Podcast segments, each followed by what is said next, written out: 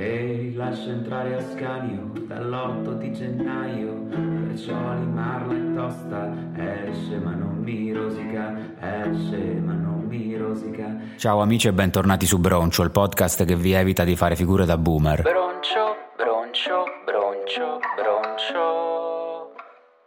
Lo so che la tentazione è forte, ma non farlo. Sono qui apposta per fermarti. Magari sono giorni che aspetti questo momento soltanto per fare la battuta. Purtroppo quest'anno non possiamo lasciare entrare Ascanio perché c'è il coronavirus e il distanziamento sociale. Ah ah, puntini puntini. Hai ragione, fa mega ride. Ho le lacrime agli occhi. Ma come ti vengono? Forse nel 2016 poteva ancora far ridere. Massimo, massimo nel 2018, ma soltanto se vostro nipote aveva appena creato l'account Facebook durante le vacanze di Natale.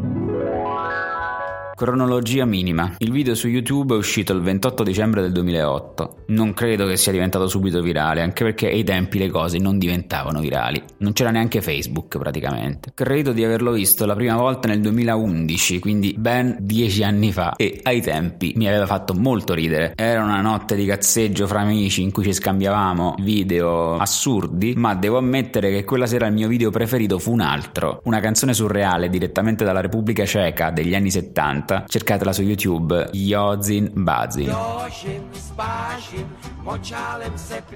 Con l'esplosione di Facebook, anno dopo anno abbiamo assistito inermi alla progressiva canonizzazione di questo meme e all'istituzione di una vera e propria ricorrenza social, la Scanio Day. Non so sinceramente come sia potuta sopravvivere tutti questi anni. Perfino il 5 novembre di V per Vendetta è scomparso. Ricorda, ricorda il 5 novembre. E invece no, a un certo punto nella mia bolla nessuno l'ha più condiviso. Fuori dalla mia bolla non lo so, ma già ritengo questa una grande conquista. E quindi se devo pensare a un anniversario social, l'8 gennaio è l'unico che mi viene in mente. Ma sarà sempre così? I meme muoiono, si consumano, tutt'al più vengono fritti. Le case bruciano, ma il vero amore è per sempre. Come mai continuiamo a parlare di Ascanio? Facendo un parallelo con un virus, è come se non avessimo ancora raggiunto l'immunità di gregge. Nel corso dell'anno un certo numero di persone raggiunge l'alfabetizzazione informatica necessaria per arrivare consapevoli alla data predestinata, cercare il video su YouTube e condividerlo per la prima volta nella propria vita. O forse ormai è solo diventato un punto di riferimento. La data in effetti è strategica, le vacanze di Natale sono appena finite, ma tutti abbiamo ancora voglia di festeggiare qualcosa. Siamo tornati al lavoro, siamo tornati a scuola, siamo tornati a studiare ci sono gli esami. L'unica novità in quella che ormai sta diventando una noiosa festa comandata è arrivata quest'anno. Un cantautore italo-spagnolo, Valzer, è andato a Persia's Got Talent e ha cantato il testo travisato di Esce ma non mi rosica in italiano. Facciamo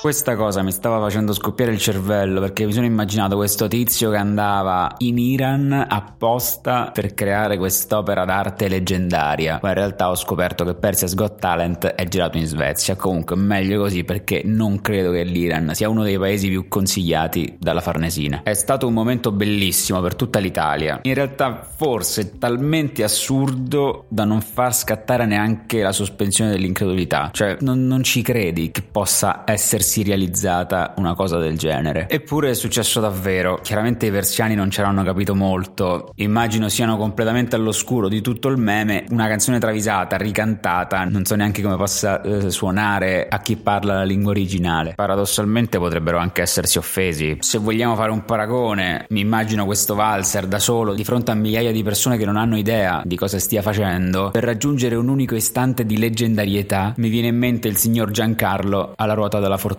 Vinsero